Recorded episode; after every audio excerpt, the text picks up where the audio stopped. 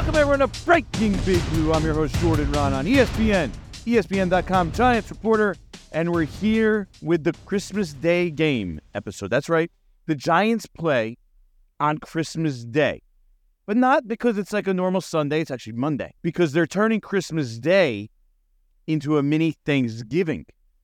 I'll explain that in a few minutes. Later on in the show, we'll talk to Darren Rovell about the new Tommy DeVito drama, pizzeria drama, that unfolded this week. And I think if you haven't heard about it yet, you'll be blown away. But about how much 2 hours worth of Tommy DeVito's time is worth. But first, let's talk for a minute, really don't need much more, about what happened in New Orleans. The Giants, they got smacked in New Orleans 24-6, played a terrible game. They were on a short week off Monday night against the Packers.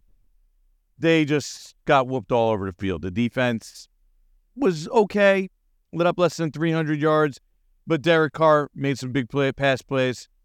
So it was 7-6 at halftime, but ended up being 24-6. They kind of wore down in the second half. Offense was terrible, didn't do anything. Offensive line struggled. DeVito did nothing. And so here we are. Even if you are the biggest Giant fan, the biggest homer that we could find. I don't know if there's a scenario that we could put together, that you could put together, because I can't put it together, of the Giants are going to make the playoffs at this point. ESPN Analytics has it at 0.1%. That's as close as you can get, by the way, basically to zero without it being zero. So they're 5-9. Any dream of some ridiculous run is over. You know, the fleeting moment that it lasted. Some of you maybe like a week or two. Say, hey, you know what? We're only one game behind the final playoff spot. The problem was there was too many teams between you, and the Giants aren't a good team. And we saw it again on Sunday in New Orleans. Okay? So now we know this team going nowhere. Where do they move forward? All that I see left for the final three games they play at Philly on Christmas, home against the Rams, a New Year's Eve day, and home against the Eagles again. So the Eagles 2 out of 3 times. By the way, the Eagles desperately need these games. Coming in off on a 3-game losing streak, playing for essentially the top seed in the NFC, and at the very least, the NFC East title. So they have a ton to play for. Giants huge underdogs. Last I looked, it was 12 points. Probably not even high enough. Okay, Dexter Lawrence, he's not even completely healthy. Giants are not in great shape going into this game against the Eagles. But what we do have is further evaluation of Tommy DeVito. He has an opportunity on a national stage again against the Eagles, and a team that has owned the Giants. As Saquon Barkley said, it's not even just from when him and Sterling Shepard are here. You're talking about over the past decade. 3-16. Giants are 3-16 against the Eagles in their last 19 meetings. So they never beat Philadelphia. If Tommy DeVito could pull it off or play really, really well in front of a national audience again, it'll do a lot for his stature and for what opportunity he's afforded next year. Now, most of you don't give a darn based on my Twitter. All you want is draft pick. And I understand that. Ultimately, I think that's where the Giants need to find their future quarterback, because I've said it before, investing in Daniel Jones and, you know, putting your franchise in his hands at this point is just too risky for any general manager or front office to do. 2 neck injuries and now a torn ACL. How can you invest in that and say, oh, okay, we're building this team around that guy? That's our quarterback. That's our building block. Way too risky. So I don't see that happen. I still think a quarterback is well within the realm of possibilities in the draft. Now, we'll have plenty of time to talk about that. What I find interesting, though, is this week is a Christmas Day game. And so the NFL has a schedule. It's a Monday. It's a little different. Maybe you probably can't do this on Tuesday or Wednesday. Maybe Tuesday, but definitely not Wednesday, right? You have 3 games, essentially, the 12 o'clock window, the 4:30 window, and the night window. Night game is amazing. San Francisco, Baltimore. Might be the best game of the year. 2 Super Bowl favorites right now. 4 o'clock game, 4:30 game, actually. Giants at Philadelphia. Should be a crazy atmosphere. Christmas in Philadelphia. I know they lost 3 in a row, but should be a great atmosphere. And then the early window. That's like the Lion game on Thanksgiving. So that's what it reminds me of. It reminds me of Thanksgiving. And granted, I'm Jewish, so It's a little different perspective for me. But I like the idea, and you could tell me if I'm wrong, of especially the 4:30 game. You could do your Christmas in the morning. You open the presents with the kids. You have an early dinner. And then you sit there and you watch football, kind of like you do on Thanksgiving. You got family there. It's a family day. And you just have Thanksgiving on in the background. I mean, you have the game on in the background, like you do on Thanksgiving. And it does a massive rating. I kind of expect that here. I like the idea of the 4:30 Christmas Day game. I think this is something the NFL should consider doing more of. Now, maybe it should be a double window, not a triple window game, whereas you get a 4:30 and a night game. I don't know about the early game. I think the early game, you're pushing it with people. They want to spend the morning doing, you know, the gifts with the kids, the tree, the family. People go to church. So to do it in the 12 o'clock window, 12:30 window, 1 o'clock even, that's a little early, but I like the afternoon game, and that's where the Giants are at. I think it's going to be a great atmosphere in Philadelphia. I mean, it always is pretty good in Philadelphia. They're ruthless. I know you, as Giant fans, mostly hate Eagles and Eagles fans, but it'll be a fun, lubed-up crowd there in Philadelphia, at which, you know, Tommy DeVito says he likes that hostile environment. He embraces it. You know, they're going to tell him Merry Christmas in a lot of different ways, and guess what he's going to do? He's going to say it right back to him. Tell them Merry Christmas. Saquon talked about how it's going to be a great atmosphere like it always is in Philadelphia. So I'm in for the Christmas Day game. And now I admit, I'm Jewish. It's a little different for me. So my perspective may be skewed, but I do think most people are going to like the afternoon or in the evening games, especially since they're pretty meaningful games. I mean, very meaningful games. Baltimore, San Francisco at night. Both teams vying for the number one seeds in their conference. The Eagles vying for the number one seed in the NFC and the NFC East division crown in the 4:30 window. Too bad the Giants didn't oblige and make this a meaningful game for them. If they had won in New Orleans, this game would be, from a Giants perspective, have some hype too. And it'd be a really great spot for the NFL. Now, the Giants fans are subjected to rooting for draft positioning, which seems to be the main priority for most people. And for the organization, it's another look, hey, what do we have here with Tommy DeVito? Another opportunity for the undrafted rookie to play well in a big spot against a team the Giants haven't been able to get over the hump again against. Think about what it would mean to Tommy DeVito's resume if he played really well in this environment, in this atmosphere. And if he doesn't, I think you kind of know what you got, at least for next year. You have a guy that you feel confident in, you could put in for a couple games to get by with. He can compete for the backup spot. You don't have to worry about anyone pressuring you. You know, oh, he should be given an opportunity to be the starter. He played well enough, yada, yada, yada. So this is the line of demarcation, in my opinion. Now, as far as the DeVito craze, let's get into that a little bit more. On to the next one. Enjoy all your favorite sports like never before at BetMGM. Sign up using code FIRSTTAKE and receive up to $1,500 back in bonus bets if you don't win your first bet. When you register with BetMGM, you'll get instant access to a variety of parlay selection features, live betting options, and the best daily promotions in the business. And with BetMGM at your fingertips, every play and every game matter more than ever. BetMGM and GameSense remind you to gamble responsibly. See BetMGM.com for terms. This U.S. promotional offer not available in D.C., Mississippi, North Carolina, New York, Nevada, Ontario, or Puerto Rico. Gambling problem? Call 1-800-GAMBLER in the U.S. Call 877-8-HOPE-NY or text HOPE-NY 467-369 for New York. Call 1-800-NEXT-STEP in Arizona. For Massachusetts, 1-800-327-5050. For Iowa, 1-800-BETS-OFF. For Puerto Rico, 1-800-981-0023. For West Virginia, visit 1-800-GAMBLER.net. First bet offer for new customers only. Subject to eligibility requirements. Rewards are non-withdrawable bonus bets that expire in 7 days. In partnership with Kansas Crossing Casino and Hotel. This podcast is proud to be supported by Jets Pizza, the number one pick in Detroit-style pizza. Why? It's simple. Jets is better. With the thickest, crispiest, cheesiest Detroit-style pizza in the country, there's no competition.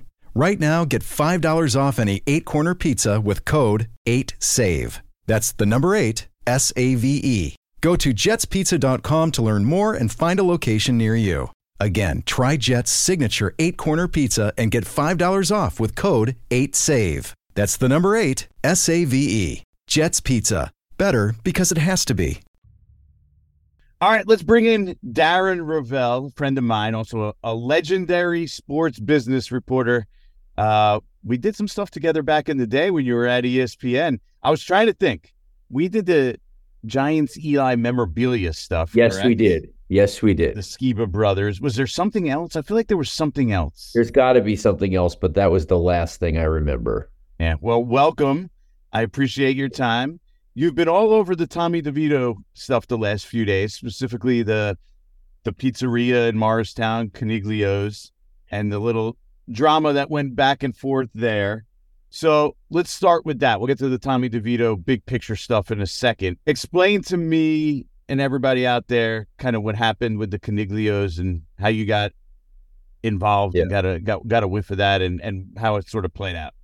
Right. Well, obviously, like the rise of Tommy DeVito, it started slow. And then, you know, obviously the Packers Monday Night Football game where the Packers, it seems like they were in on the act of the rising Tommy DeVito. I mean, that was a crazy game. Just a sidebar.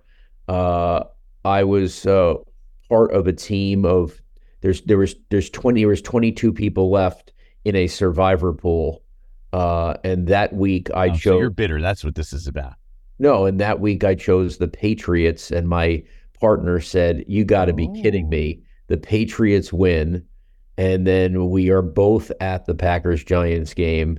And yeah, I'm not here to talk about football. I'm here to talk about business. But, you know, Tommy DeVito had like 9 seconds in the pocket on every throw, including the prevent defense at the end where all they needed was a field goal.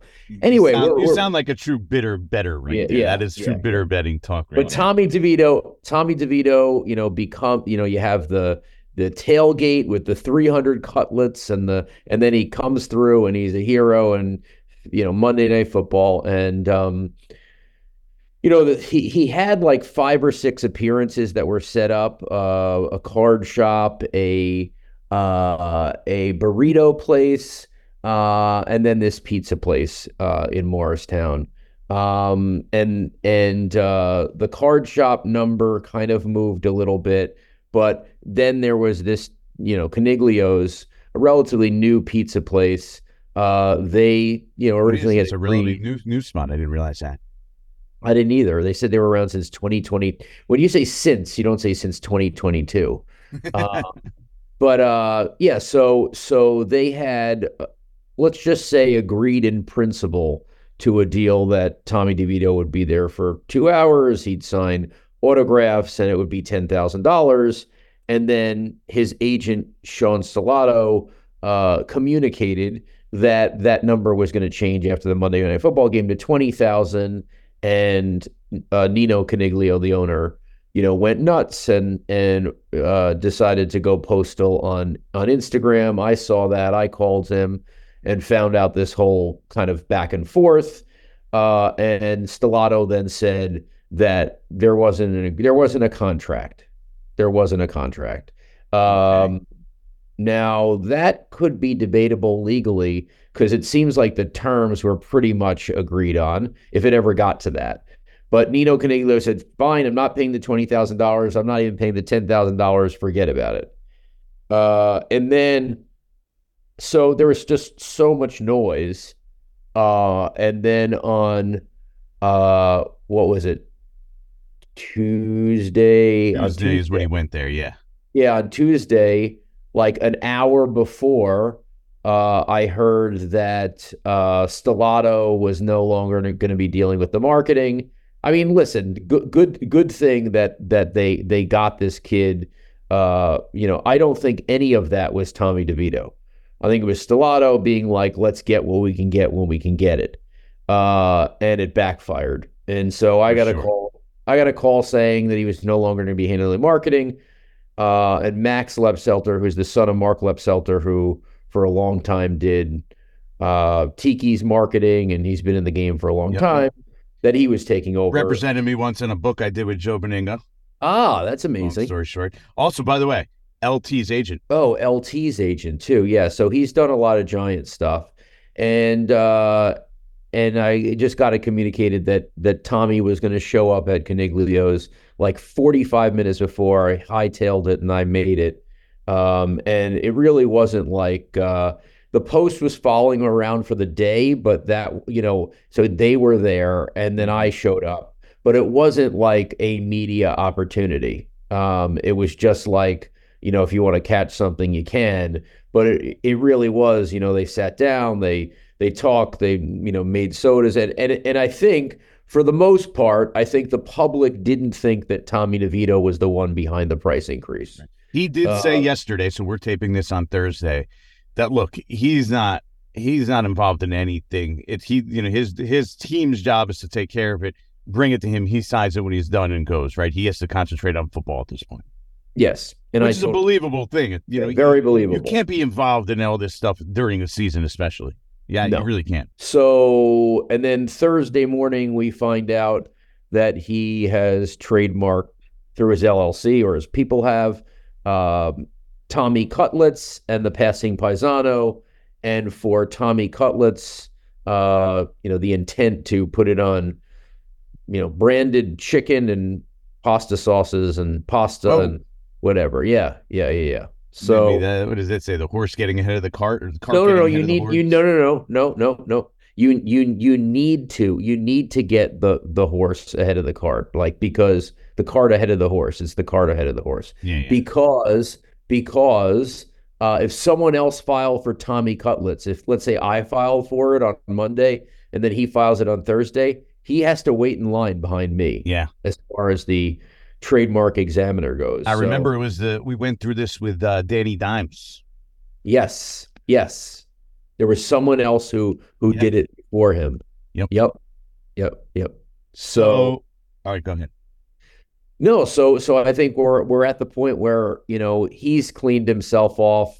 I think Sean Stellato is probably never relevant again. That he butchered his one chance, and we move on, and now we turn to the field of play again, to see if he could continue going on. Obviously, the game against the Saints wasn't anything to write home about, and so the question now becomes, what becomes of him, and if it's not.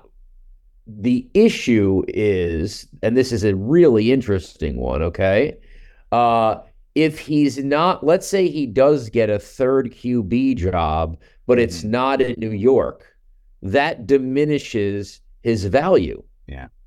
He's signed through next year. Okay. He's so going to be here at least another year. Okay. So I would assume good. More. There's other ways that you end up, basically they could kind of have a cheap option on him in the third year as well, I believe.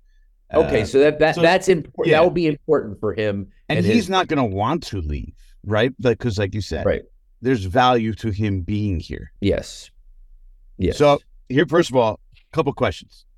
Number one, do you get the vibe that Sean Stellato was kind of acting out of pocket? Because here's what I know. And if you look closely and you look at the Green Bay game, Max Lepselter sitting there with the family and Sean as well.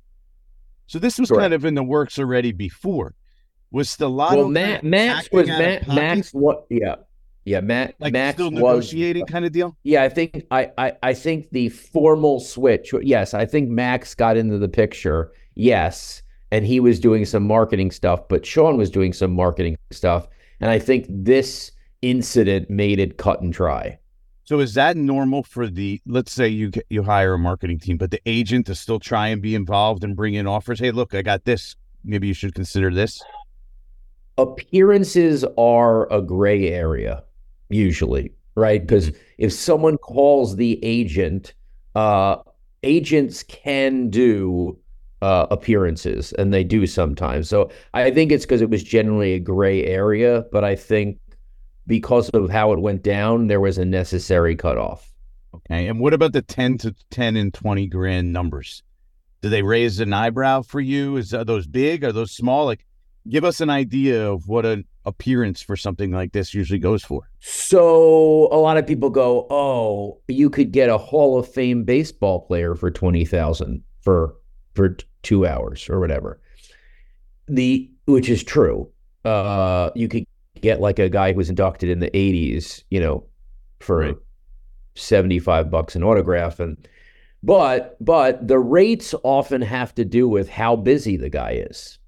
And it's and how busy in the moment it is. So people usually, and I've been guilty of doing this, although I, you know, obviously I put in a tweet like this guy's charging, you know, so $75 for Tommy DeVito for a photo. $25 for a VIP package, I believe it was. Right, which included autograph and a photo.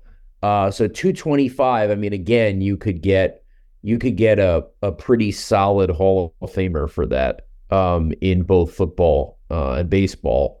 And, you know, but it's all about his time. And that's why to raise it from 10 to 20, I think maybe the market could have held it in that moment. If, let's say he beat the hell out of the Saints, I actually think there would be less objecting. But because... Or if the appearance is right after the Packers thing. But it's not something you do in general. I mean, it lacks tact. Right. Have a deal with business. Correct. And if you think long term, I mean, that's just a quick play. If you're thinking long term, you of course don't do that, because is $10,000 really worth burning? No. It's not that's not worth anything to him. So especially if it's going to stain your name.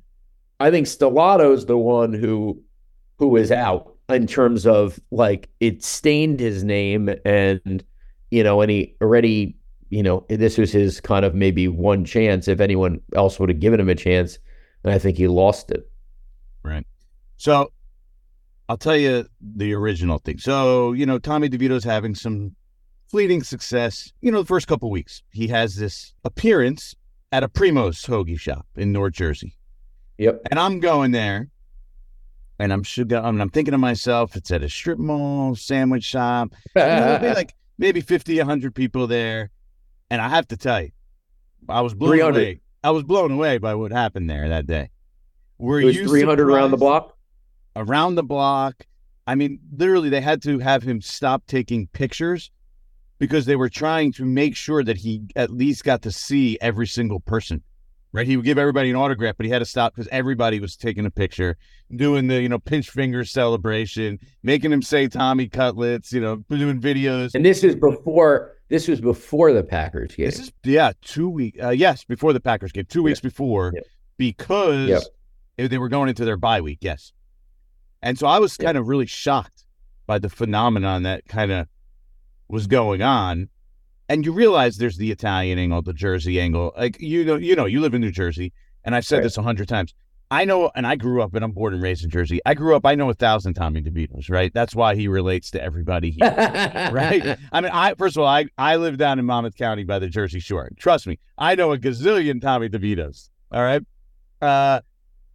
Were you surprised by the reaction that he got, even before it kind of blew up on national TV of that Monday night game, but locally it had gained as much traction as it had? Yeah. I mean, I was not surprised. I mean, just because, I don't know, I feel like New York needed some underdog. I really was not being hyperbolic when I said, you know, we haven't seen this type of underdog in New York since Jeremy Lin. Yeah. And having been at, wow, I mean, like, maybe I'm the only one. I was at the Lin game where before, you know, Kobe Bryant said, Jeremy Lin who, and then he scored 39. I was at that game, and then I was at the Tommy DeVito Packers game. So, like, maybe I've seen the height of both of these guys. Full circle. Yeah. But yeah, I mean, I think it's a feel-good story. I think it's a funny story. You know, he played the character as much as people hated him. You know, Sean Stellato played the character. I mean, it was. Oh, his family too. Literally, man. Come on, Tommy's family. Yeah, Tommy's family. They're on board with it as well. Yeah, of course. I mean, literally, I looked for the tailgate. It was cold that night. I looked for the tailgate for a long time. I wanted to get a get a cutlet from them. You should have called and texted. I mean, I would have told you right where it was. I know. I was just walking around. There was a big while. Italian flag. That was the landmark. I do want to get as a memorabilia guy. I do want to get a chicken cutlet where he signs the bread, and then go to Home Depot and like varnish it or bring it. To say, how's it going to last? Oh, you bring it to like a taxidermy person or something, and just have it coated in shellac. Then I could have a cutlet sitting on my desk. It would be different. I will tell you that. That would be very different. Yes. So you brought it up. How does this compare to Linsanity in your opinion? So Linsanity just you just get this feeling that Linsanity it lasted longer and had a bigger economic impact. Mm-hmm. I mean, there was the whole situation where the fight between MSG and some of the cable carriers at that time, and the fact that Jeremy Lin was doing so well, these guys buckled in their negotiations. He was on 2 straight Sports Illustrated covers. That was like wild. I can't believe it. And I think a lot of it is because basketball is so much more an individual game. Like, I think the fact that people who know football watch the Packers and watch Tommy DeVito, and again, like in that game, there was no pressure on the offensive line, or the offensive line did a great job. I mean, he had all the time he wanted in the pocket, right? Mm-hmm. He had some great scrambles, and he did his job. But with Lin, it was like a little bit more flash, because it's like, again, he played the part of the underdog, because not only is this Asian basketball player, but he went to Harvard and like literally, schooling people. Tommy DeVito didn't look like Patrick Mahomes.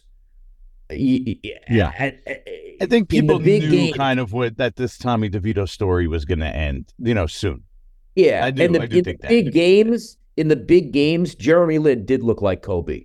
I mean, he was doing crazy stuff. And so I think that's kind of the difference,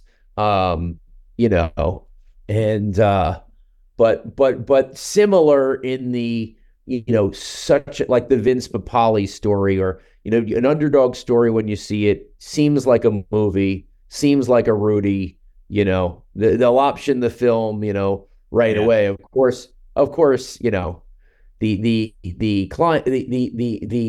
climax cannot be the Packer game.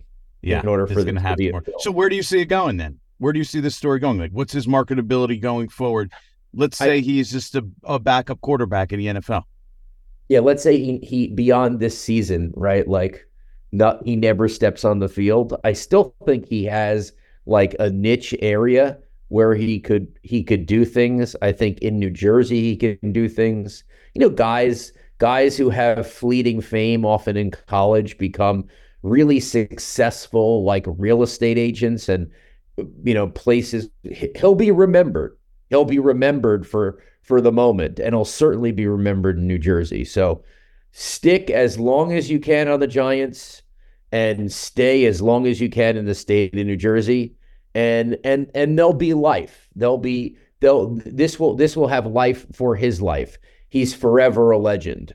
But, as far as nationally real marketability, I can't see much of a scenario, unless somehow he figures out how to beat the Eagles, that this is going to be like a beautiful story with a bow for everyone nationwide. But if he plays either really spectacularly or beats the Eagles, something the Giants, by the way, haven't done in decades, right? I mean, they're like 3-16 against the Eagles. Right. If he does that in front of a national audience on Christmas, it's going to be good for the brand. Huge, yeah. So I'll end with this, because you kind of brought it up about the New Jersey and the market, and I'm curious, this is more big picture. But the Giants, if they sell it with players, and they tried to sell it with Saquon, that there's still a big benefit to being in New York. Now, we know that the NFL is so big, it's a monster. That Patrick Mahomes is in Kansas City. He's a monster, right? How much do you think that still exists? Or how much of a benefit actually is there of being in New York? Definitely has lessened. I think you could be a star pretty much anywhere. I think the markets that are still tough, right? Like Phoenix, Seattle, Jacksonville. Those like, I don't want to call them, like one horse towns, but they're growing. Those smaller teams do actually make it harder. Kansas City has always had tradition. The market size really doesn't matter that much. But I do think that there's a slight advantage. It is lessened every single year as this world gets closer. I mean, you just have to look at Halloween costumes from our kids. There are more Steph Currys and Patrick Mahomes, and in New Jersey there were 5 kids who were like the Dolphins wide receivers. If that doesn't tell you that we're smaller and things, I mean, when we were kids, you could only even get a Jets or Giants jersey. So you could only watch the games in your local area, so it was very provincial. Now you can watch any game you want. There's fantasy. So my daughter likes the Kansas City Chiefs. I live in New Jersey. That would have never happened when we were kids growing up, because she would have never seen the Kansas City Chiefs unless it was the playoffs or Super Bowl. I do think, for a while, there was a lot of stars in New York, right? Like Saquon qualified, and Aaron Judge, and I'm just trying to think of no one's really emerged on the Knicks side. They had Carmelo. Hockey's hockey. No, but I'm talking about at the same time. At the same time, there was because sometimes you could say, well, how much space is there in the market? But gotcha. Yeah. I don't think it's definitely not the same. Well, that's why Tommy DeVito has been able to step in and capitalize on it. Darren, I appreciate it. Good luck. You're looking into your next opportunity. And I'll be watching closely because I want to see what it is. I'm always interested. And you know what? I actually had a conversation recently. You should hook up and do some stuff with Justin Pugh. He's really big on the sports business side. That's the niche that he wants to get into. You should link up with him at some point. Yep, he's a good guy. Amazing. And he's really into the business side of sports. So right up your alley. Nothing like it. Been doing it for 23 years. Have so much fun. And doing a great job at it as well. Appreciate the time, man. Thanks a lot. With everyone fighting for attention, how can your business stand out and connect with customers? Easy. Get Constant Contact. Constant Contact's award-winning marketing platform has helped millions of small businesses stand out, stay top of mind, and see big results fast. Constant Contact makes it easy to promote your business with powerful tools like email and SMS marketing, social media posting, and even events management. With Constant Contact, you'll reach new audiences, grow your customer list, and communicate more effectively to sell more, raise more, and fast-track growth. Don't know much about marketing? No sweat. Constant Contact's writing assistance tools and automation features help you say the right thing at the right time, every time. Plus, you can send with confidence, knowing your emails are actually reaching your customers thanks to Constant Contact's best-in-class 97% deliverability rate. Tackle any challenge with Constant Contact's expert live customer support. Plus, everything's backed by their 30-day money-back guarantee. So get going and start growing your business today with a free trial at ConstantContact.com. Just go to ConstantContact.com right now. Constant Contact, helping the small stand tall. ConstantContact.com. We all know breakfast is an important part of your day, but sometimes when you're traveling for business, you end up staying at a hotel that doesn't offer any. You know what happens? You grab a cup of coffee and skip the meal entirely. We've all been there. But if you book a room at La Quinta by Wyndham, you can enjoy their free Bright Side breakfast featuring delicious baked goods, fruit, eggs, yogurt, and waffles. And really, Who doesn't want to start their day with a fresh, hot waffle? Tonight, La Quinta, tomorrow you shine. Book direct at LQ.com.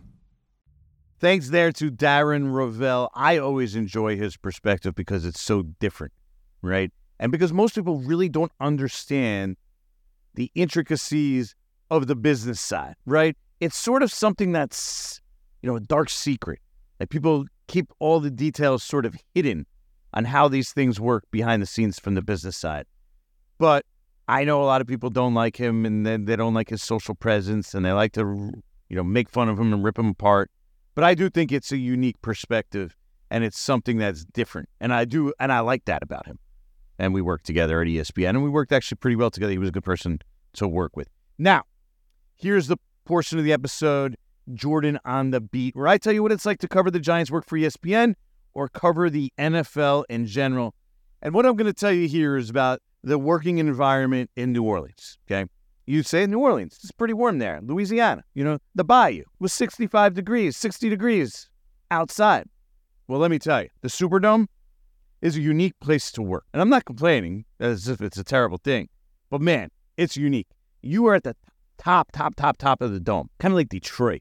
A lot of these domes are like that. The media are at the top. It's an open-air press box, meaning there's no enclosed windows and glass, right? You don't need to worry about the weather. So we can experience the atmosphere in the stadium as well. But you are at the tippy top. I mean, there's no seats above you at the top of the stadium. And because you're at the top of the stadium, holy cow, it's freezing in there, right? Like I'm sitting there literally, I brought a hat and gloves. Mind you, 60 plus degrees outside in New Orleans. But yet the top of the Superdome is like a damn icebox. I got my black leather gloves on, looking like a psychopathic serial killer up there, typing, trying to text and tweet in a dome, no less. It's so cold up there because you have to understand. So you have to air condition the entire dome. So the air is blowing from the top. You're getting the first drift of the air. I had somebody tell me in the stadium, it was hot as heck. It was hot as hell. What you expect, humid and disgusting from New Orleans weather-wise. But at the top, it's to the point where I was sitting next to Dan Duggan up there. We had papers, right? They hand out papers like, rosters and quarter-by-quarter stats. It's so drifty up there that the papers are blowing from the wind, from the air conditioning. So these are the environments. These are the elements that you have to work through as a tough, big, bad media member in New Orleans. I say this, by the way, all completely tongue-in-cheek. It is not that hard. You put on your jacket. And by the way, at least I was prepared. I was, my... cohorts in New Orleans always tell me, hey, don't forget, press box freezing. This is like a known thing. Bring your hat and gloves, bring your jacket. Make sure you dress warm. It kind of reminds me, my first trip, I went to San Diego. So you're like, oh, San Diego. It's beautiful in San Diego, 80 degrees every day. And it usually is, but we went there and it actually rained and was chilly.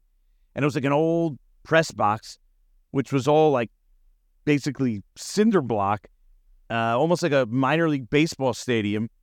And it was like 55, 60 degrees, and that's right, in San Diego. And I'm wearing a short sleeve shirt, and I was freezing in San Diego. Second coldest I've ever been, New Orleans. Put it up there, right behind San Diego, which sounds crazy, right? It just goes to show you, you always got to come prepared. Bring a jacket, bring a sweatshirt, whatever. You never know. I mean, I'm wearing a suit anyway, but even a suit, shirt, tie, and suit was not enough. Still needed the hat, gloves, and jacket at times. That's how cold it was in New Orleans. All right, that's it for this episode of Breaking Big Blue. As always, like, subscribe, tell your friends. Thanks again for Darren Rovell coming on and discussing the Tommy DeVito drama. You're listening to Breaking Big Blue. I'm Jordan Raanan. See you next time.